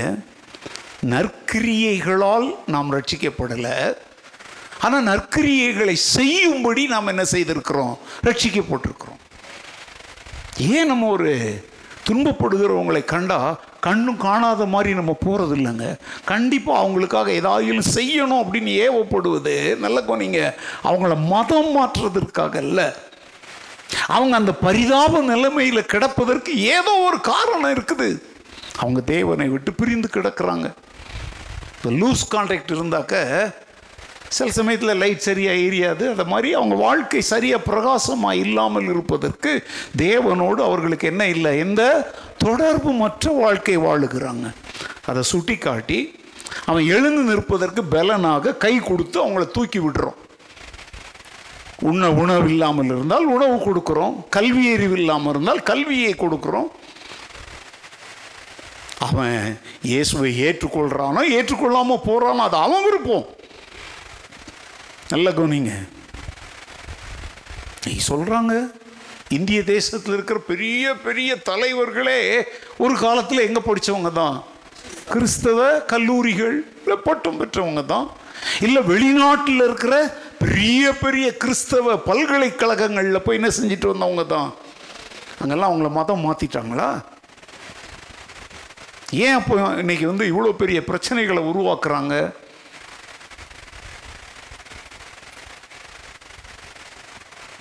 அதனால் உங்களை பார்த்து நீங்கள்லாம் மதம் மாற்றுறீங்க அப்படின்லாம் யாராவது சொன்னால் நீங்கள் அதில் பேபன் அப்படியே முழிக்காதீங்க.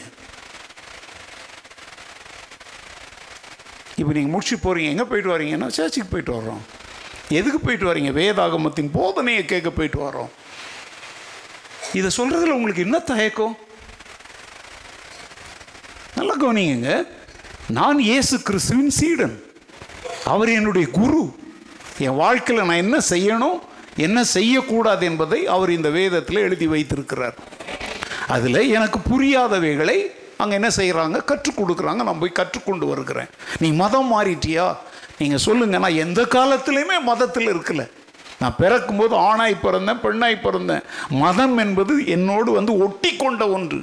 ஜாதியும் அதே மாதிரி தான் நான் பிறக்கும்போது ஒன்று ஆண் ஜாதியாக பிறந்தேன் அல்லது பெண் ஜாதியாக பிறந்தேன். ஆனால் என் சர்டிஃபிகேட்டில் யாரோ எழுதி வச்சது இன்னைக்கு ஜாதியாக ஒட்டிக்கிட்டு இருக்கு. நல்லா கவனிங்க. பிறக்கும்போது மதத்தோடும் ஜாதியோடும் யாரும் என்ன செய்யலை? இந்த ரெண்டும் நாம் விரும்பி நம்ம பின்னாடி வந்ததில்லை. நமக்கு தெரியாமல் நம்முடைய முன்னோர்கள் நம்மளோட சேர்த்து விட்டது.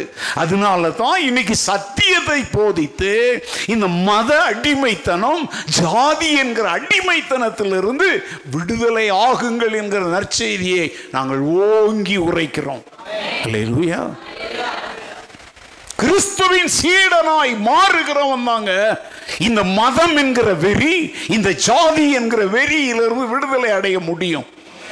வேற வழியே கிடையாது. நீங்கள் என்ன அரசியல் இயக்கங்கள் என்ன சட்டங்கள் கொண்டு வந்தாலும் இந்த ரெண்டையும் என்ன செய்ய முடியாது ஒழிக்க ஒருவன் கிறிஸ்துவின் சீடனாய் மாறினால் அவன் சக மனிதனை பார்க்கும் பொழுது நல்ல கவனிங்க. அவனை ஒரு ஜாதியின் கண்ணோட்டத்தில் பார்க்க மாட்டான். அவனை ஒரு மதத்தின் கண்ணோட்டத்தில் பார்க்க மாட்டான். மனிதனை மனிதனாய் பார்ப்பான். இந்த கேவலமா ஆமேன்னு சொல்றீங்க.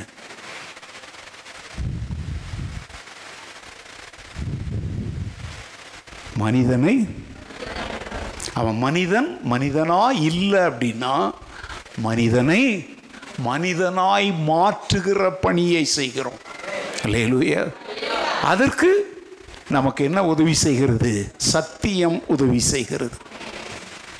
இது சரீரத்தில் கையை காலை வளைக்கிறது இல்லை தண்ணி தெளிக்கிறது இல்லை கழுத்தில் ஒரு சிலுவையை மாட்டி விடுறது இல்லை அவன் மனதில் புதைந்து கிடக்கிற அறியாமை இருளை அகற்றுவது.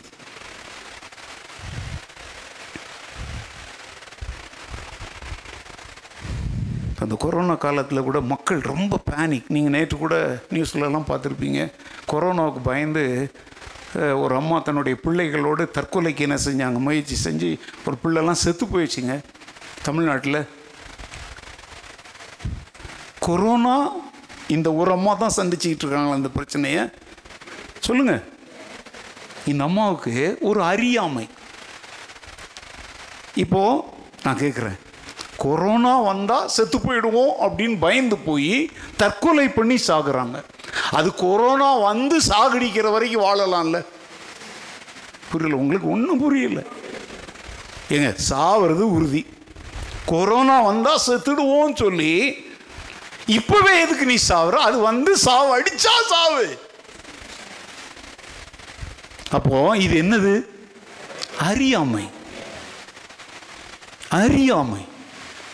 இன்னைக்கு உலகத்தில் மக்களுடைய பிரச்சனை என்னன்னா அறியாமை இருளில் கிடக்கிறாங்க. சத்தியத்தின் வெளிச்சத்தை அறிய முடியாதபடி உலகத்தின் பிரபஞ்சத்தின் தேவனானவன் அவர்களுடைய மனக்கண்களை என்னாக்கி வச்சிருக்கிறான்? அதை திறந்து விடுவதற்கு வேத வசனங்களை நாம் உபயோகிக்கிறோம். அதுவும் புரியலை அப்படின்னா நம்முடைய வாழ்க்கையின் சாட்சியை சொல்லுகிறோம். நம்மக்கிட்ட இருக்கிற ரெண்டே ஆயுதம் என்ன தெரியுமாங்க? ஒன்று சத்தியம். அது அவங்களுக்கு புரியலை அப்படின்னா ப்ரூவ் பண்ணுறதுக்கு நம்ம வாழ்க்கையை இந்த சத்தியம் எப்படி மாற்றியது என்று ஒரு சாட்சி சொல்லுகிறோம். ரெண்டுமே நல்ல கவனிங்க. சத்தியம் சாட்சி. இந்த ரெண்டும் தான் சுவிசேஷம். அல்லேலூயா. உங்ககிட்ட வெறும் சத்தியம்தான் இருக்கு. சாட்சி இல்லை அப்படின்னா நீ சுவிசேஷத்தை சொல்ல முடியாது. சொன்னாலும் எவனும் ஏற்றுக்க மாட்டான். புரியுதா உங்களுக்கு?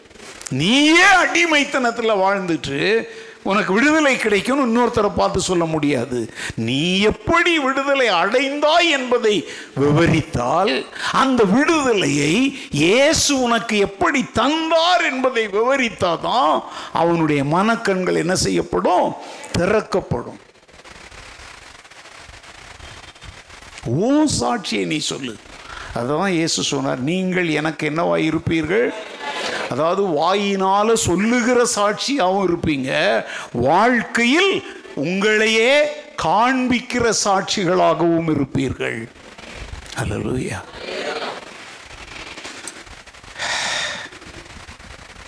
என்ன சொல்கிறார் பாருங்க தேவனை சேவி அந்த ஊழியம் செய்வதற்கு என்பதற்கு சேவிப்பதற்கு உங்கள் மனசாட்சியை செத்த கிரியைகளார சுத்திகரிப்பது எவ்வளவு நிச்சயம்? எவ்வளவு உறுதின்னு அர்த்தம். அப்போயிலேருந்து என்ன தெரியுது? தேவனை ஒருவன் சேவிக்க வேண்டுமானால் பின்பற்ற வேண்டுமானால் அவன் மனசாட்சியில் செத்து கிடக்கிற டெட் செல்ஸ் எல்லாம் திரும்ப என்ன அடையணும்? உயிர் அடையணும் மனசாட்சி என்ன அடையணும்? உயிர் அடையணும் வார்த்தை மாத்திரம் சொல்லுங்க. உயிர் அடையணும் மனசாட்சி என்பது என்ன தெரியுமாங்க? நமக்குள்ள தேவன் வைத்திருக்கிற ஒரு விளக்கு.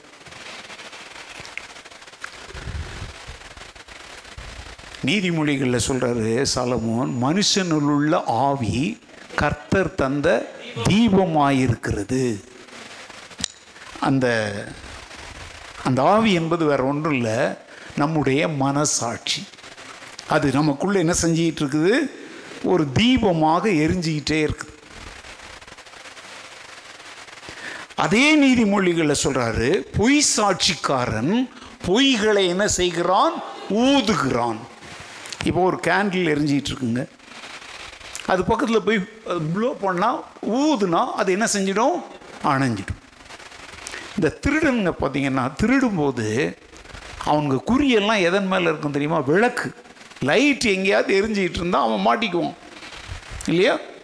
தெரு விளக்கெல்லாம் உடைக்கிறது நிறைய பேர் இதுக்கு தான். இப்போல்லாம் சிசிடிவி கேமராவை முதல்ல என்ன பண்ணுறோம் எதையோ ஏன்னா அதில் மாட்டிக்குவோம் வெளிச்சத்தை திருடர்கள் விரும்புவதில்லை. திருடன் திருடவும் கொல்லவும் அழிக்கவும் வருகிறான். ஏதேன் தோட்டத்தில் வந்தோம் அங்கே உள்ள கர்த்தர் தந்த வார்த்தை அவங்களுடைய மனசாட்சி என்கிற ஆவியில் என்ன செஞ்சுக்கிட்டு இருக்குது? எரிஞ்சிக்கிட்டு இருக்குது. ஆனால் அவன் வந்து என்ன சொல்கிறான் பொய்களை ஊதுகிறான். அந்த பொய்களை ஊதுவதற்கு ஏவாள் இடம் கொடுத்ததுனால கர்த்தருடைய வார்த்தை என்கிற அந்த விளக்கு அங்க என்ன செஞ்சு போச்சு? அணைஞ்சு போச்சு. நல்ல கவனிங்க. இப்போ ஜீவனோடு இருந்த மனசாட்சி இப்போ என்ன ஆகிப்போச்சு செத்து போச்சு. இனிமேல் அவரை அப்பா பிதாவேன்னு கூப்பிடுற தைரியம் இல்லாமல் ஓடி என்ன செய்கிறாங்க ஒளிஞ்சு கிடக்கிறாங்க. இன்றைக்கு முழு மனுக்குலத்தின் பிரச்சனை இதுதாங்க. தேவனை தேடுகிறது போல அவங்க இருக்கிறாங்க. ஆனா உண்மையில் அவங்க தேவனை விட்டு தங்களை என்ன செஞ்சுக்கிட்டு இருக்கிறாங்க? ஒளிச்சிக்கிட்டு இருக்கிறாங்க. வெளிச்சத்தில் வர முடியல வெளிச்சம் அவங்களுக்கு என்னன்னு தெரியல. அதனால தான் இயேசு கிறிஸ்து தன்னுடைய சொந்த இரத்தத்தினாலே முதல்ல எதை சுத்திகரிக்கிறார்? நம்முடைய இப்போ ஒருத்தரோட சுவிசேஷத்தை நம்ம பேசும்போது எவ் எங்கே அவங்க தொட போடுறாங்க தெரியுங்க? அவங்களுடைய மனசாட்சியில். ஆண்டவரே பாவியாகி என்மேல் அவன் மனசாட்சியில் அதை ஒத்துக்கிறான் சகையை இறங்கி வரான். வா உன் வீட்டில் தங்குறேன்னு தான் சொன்னார். வேற ஒன்றுமே அவர் சொல்லலை. வீட்டுக்கே இன்னும் போய் சேரலை. நடந்து போயிட்டு இருக்கும்போதே அவர் சொல்கிறான் ஆண்டவரே நான் அநியாயமாக வாங்கினேன் திருப்பி கொடுக்குறேன். ஆண்டவர் அதை பற்றி ஏதாவது அவன்கிட்ட பேசினாரா? நல்ல கவனிங்க. இயேசு அவன் வாழ்க்கையில் வந்த உடனேயே செயல்பட ஆரம்பித்தது எந்த பகுதி சொல்லுங்க? மனசாட்சி. அவன் மனசாட்சி சொல்லுது சத்தியமானவர் உன் கூட இருக்கிறார். சத்தியமானவர் இப்போ உன் வீட்டை நோக்கி வந்துகிட்டு இருக்கிறார். ஆனால் உன் வீடு அநியாயத்தின் திரவியங்களால் நிரம்பி இருக்கிறது. சத்தியமாகிய வெளிச்சமாகிய இவர் அந்த அநியாயத்தின் திரவியங்களை அனுபவிக்க உங்ககிட்ட வரல. அவன் வீட்டில் இருக்கிற அத்தனையும் எனது கொள்ளையடிச்சு ஏமாற்றி சம்பாதித்த பணங்கள். அதனால தான் அவன் சொல்கிறான் நான் அதை என்ன செய்கிறேன்? திரும்பி கொடுக்குறேன். எது தொடப்பட்டுச்சு முதல்ல அவனுடைய? இன்றைக்கும் நல்ல கவனிங்க. நாங்கள் பிரசவம் பண்ணும்போது எங்கேயோ குத்துது. அந்த எங்கேயோ குத்துது குத்துது குடையுதுன்றீங்களே வேற ஒன்றும் இல்லை. சத்தியம் ஏசு கிறிஸ்துவின் ரத்தம் உங்கள் மனசாட்சியை என்ன செய்யுதுன்னு அர்த்தம்? சுத்திகரிக்குதுன்னு அர்த்தம். இடம் கொடுத்தீங்கன்னா மனசாட்சி சுத்தமாகும். இல்லை பாஸ்டர் என்னதான் சொல்றாரு? யாரோ என்னை பத்தி இவற்றை போய் போட்டு கொடுத்துருக்குறாங்க. அப்படின்னு நீங்க எதிர்த்து நின்றால் சுத்த மனசாட்சியை நீங்கள் கனவு கூட காண முடியாது. இப்போ யார் யார் எங்கேருந்து வந்திருக்கிறீங்க? ஓரளவுக்கு தான் உங்கள் முகங்களை என்னால் பார்க்க இங்கே உட்காந்துருக்கிறீங்க அவ்வளோ முகம்லாம் கரு எனக்கு ஒன்றும் தெரியல அதுலேயும் மாஸ்க் வேற போட்டுட்டு உட்காந்துருக்கீங்க சிலர் ஜாலியாக மாஸ்க் போடாமல் உட்காந்துருக்குறீங்க ஏங்க நல்லா கவனிங்க நீங்கள் என்ன சரீர தோற்றத்தை என்னால் முழுசாக பார்க்க முடியல. உங்கள் மனது இன்றைக்கி காலையிலேருந்து நீங்கள் என்ன செஞ்சீங்கிறத நான் எப்படி பார்த்தேன்? இப்போ நல்லா கவனிங்க. நீங்கள் பேசிக்கொண்டிருக்கிற ஆவியானவர் திருவசனங்களை எடுத்து போடும் பொழுது அது முதல்ல போய் ஹிட் பண்ணுற இடம் எது? மனசாட்சி. பேதர் பிரசங்கித்த பொழுது அதை கேட்டுக்கொண்டிருந்தவர்கள் தங்கள் இருதயத்திலே என்ன செய்யப்பட்டார்கள்? வார்த்தைகள் ஒரு இடத்துல மனசாட்சின்னு சொல்லும் இன்னொரு இடத்துல இருதயம்னு சொல்கிறோம் ஆனால் மொத்தத்தில் அது என்னது சொல்லுங்கள் மன சாட்சி இங்க என்ன சொல்ற பாருங்க அது நம்முடைய மனசாட்சியை சுத்திகரிப்பது. எவ்வளவு? அப்படின்னா உறுதியா சொல்றாரு இயேசு கிறிஸ்துவின் ரத்தம் தான் நீ தேவனுடைய பிள்ளையாக உறவுள்ளவனாக அவரை அப்பா பிதாவே என்று அழைத்து அவரோடு வாழ்ந்து அவரை சேவித்து ஜீவிப்பதற்கு இயேசு கிறிஸ்துவின் ரத்தம் தான் உன்னை என்ன செய்யுது? சுத்திகரிக்குது. காளை வெள்ளாட்டு வெள்ளாட்டுக்கடா கிடாரி இவைகள் என்னுடைய ரத்தமோ சாம்பலோ உன் சரீரத்தை தான் சுத்திகரிக்கிற மத சடங்குகள். ஆனால் இயேசு கிறிஸ்துவின் ரத்தம் தான் உன் மனசாட்சியை சுத்திகரிக்கிற ஒரே அருமருந்து. அல்லேலூயா அதனால தான் வேதம் சொல்லுது இயேசு கிறிஸ்துவின் ரத்தம் சகல பாவங்களையும் நீக்கி நம்ம என்ன செய்கிறது? சுத்திகரிப்பை பற்றி தான் அங்கேயும் சொல்றாரு. ரத்தம் சிந்த வேண்டிய அவசியம் அதனால தான் வந்துச்சுங்க. ஏன்னா ர- பா- ரத்தம் சிந்துதல் இல்லாமல் பாவ மன்னிப்பு இல்லை. அந்த பாவ மன்னிப்பாகிய நித்திய மீட்பை உண்டு பண்ணுவதற்காக இயேசு கிறிஸ்து பழைய ஏற்பாட்டில் சொல்லப்பட்ட இளம் காளை வெள்ளாட்டு கடா கிடாரி ரத்தம் பலி சாம்பல் இவைகளுக்கெல்லாம் நல்ல கவனிங்க நிறைவேறுதலாக தாமே பலியாகி தம்மை தாமே ஒப்பு கொடுத்து நம்மை சுத்திகரித்தார். ஸோ மீட்பின் ஆசீர்வாதங்களுடைய முதல் காரியமே என்ன சொல்லுங்க? சுத்திகரிப்பு. ஏன்னா பைபிள் சொல்லுது இருதயத்தில் சுத்தம் உள்ளவர்கள் பாக்கியவான்கள் அவர்கள் தேவனை பரிசுத்தம் இல்லாமல் ஒருவனும் தேவனுக்கு தரிசிப்பதில்லை பிரியமாயிருக்க. இருக்க சுத்திகரிப்புக்கெல்லாம் நல்லா கவனிச்சுக்கோங்க. எந்த மத சடங்குகள் கிரியைகள் நம்மை சுத்திகரிக்காது. இப்போ நான் சொன்ன இந்த வசனத்தின்படி இயேசு கிறிஸ்துவின் ரத்தம் ஒன்று மாத்திரமே நம்ம என்ன செய்யும்? இது ஈஸியாக புரிஞ்சுக்கலாம். எங்கள் அப்பா அம்மாவால் தங்க அவங்க ரத்தத்தை சிந்தி என்னை நல்லவனாக மாற்ற முடியலை. என் நண்பர்கள் நான் நல்லவன் ஆகணும்னு நினைக்கிறாங்க. ஆனால் அதற்குரிய விலைக்கிரயத்தை அவங்களால தர முடியாது. அதனால தான் பாவமற்ற பரிசுத்தர் என் தாய் தகப்பன் நண்பர் உற்றார் உறவினர் பணம் பொருள் இவைகளால் வாங்க முடியாத அந்த ஆத்ம ரட்சிப்பை அந்த மனசாட்சியில் சுத்திகரிப்பை அவரே தன்னை விலையாக கொடுத்து என்னை மீட்டு கொண்டார் அல்லேலூயா. அதனால் நீ புது நன்மை எடுத்ததுனாலெல்லாம் ரட்சிக்கப்படலை. நீ திருவிருந்து எடுத்ததுனாலெல்லாம் ரட்சிக்கப்படலை. கிறிஸ்தவத்தில் கூட சொல்லப்படுகிற சில கிறிஸ்தவ சடங்குகள் சடங்காசாரங்களால் நம்ம என்ன செய்யலை? மீட்கப்படலை சுத்திகரிக்கப்படலை. இயேசு கிறிஸ்துவின் இரத்தத்தினால் மாத்திரம்தான் நாம் என்ன செய்யப்பட்டிருக்கிறோம்? சுத்திகரிக்கப்பட்டோம் அல்லேலூயா.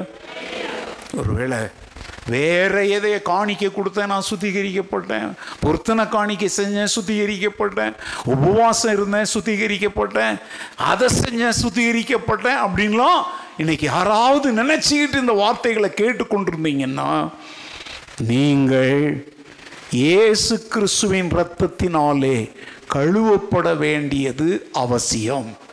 உங்களுடைய மனசாட்சியை அவர் சுத்திகரிக்கும்படி அவருக்கு உங்களை அர்ப்பணிக்க வேண்டியது மிகவும் அவசியம். ஸோ புதிய பிறப்பை குறித்த வாக்குத்தத்தம் நம்பர் ஒன் என்ன தெரியுமா? அவர் நம்மை என்ன செய்கிறார்? சுத்திகரிக்கிறார். எங்க சுத்திகரிக்கிறார்? மனசாட்சியில். அந்த சுத்திகரிப்பின் மூலம் நம்ம அவர் அப்பா பிதான்னு அழைக்கிற அந்த பாக்கியத்தை தேவன் நமக்கு தந்திருக்கிறார். எல்லாரும் எழுந்து நின்று ஆண்டவருக்கு நன்றி சொல்லுவோம். இந்த உலகத்தில் எதுவும் யாரும் செய்ய முடியாத ஒன்றை. பலிகள் காணிக்கைகள் மத சடங்குகள் செய்ய முடியாதவைகளை என் இயேசு எனக்காக செய்து எனக்காக தன் உயிரையே தந்து தன் இரத்தத்தை சிந்தி என் ஆத்தும மீட்பிற்காக என் மனசாட்சியை சுத்திகரித்தார். அதற்காக அவருக்கு நன்றி என்கிற ஜெபத்தோடும் ஸ்தோத்திரத்தோடும் நாம் கடந்து செல்வோம். கத்தர் உங்களை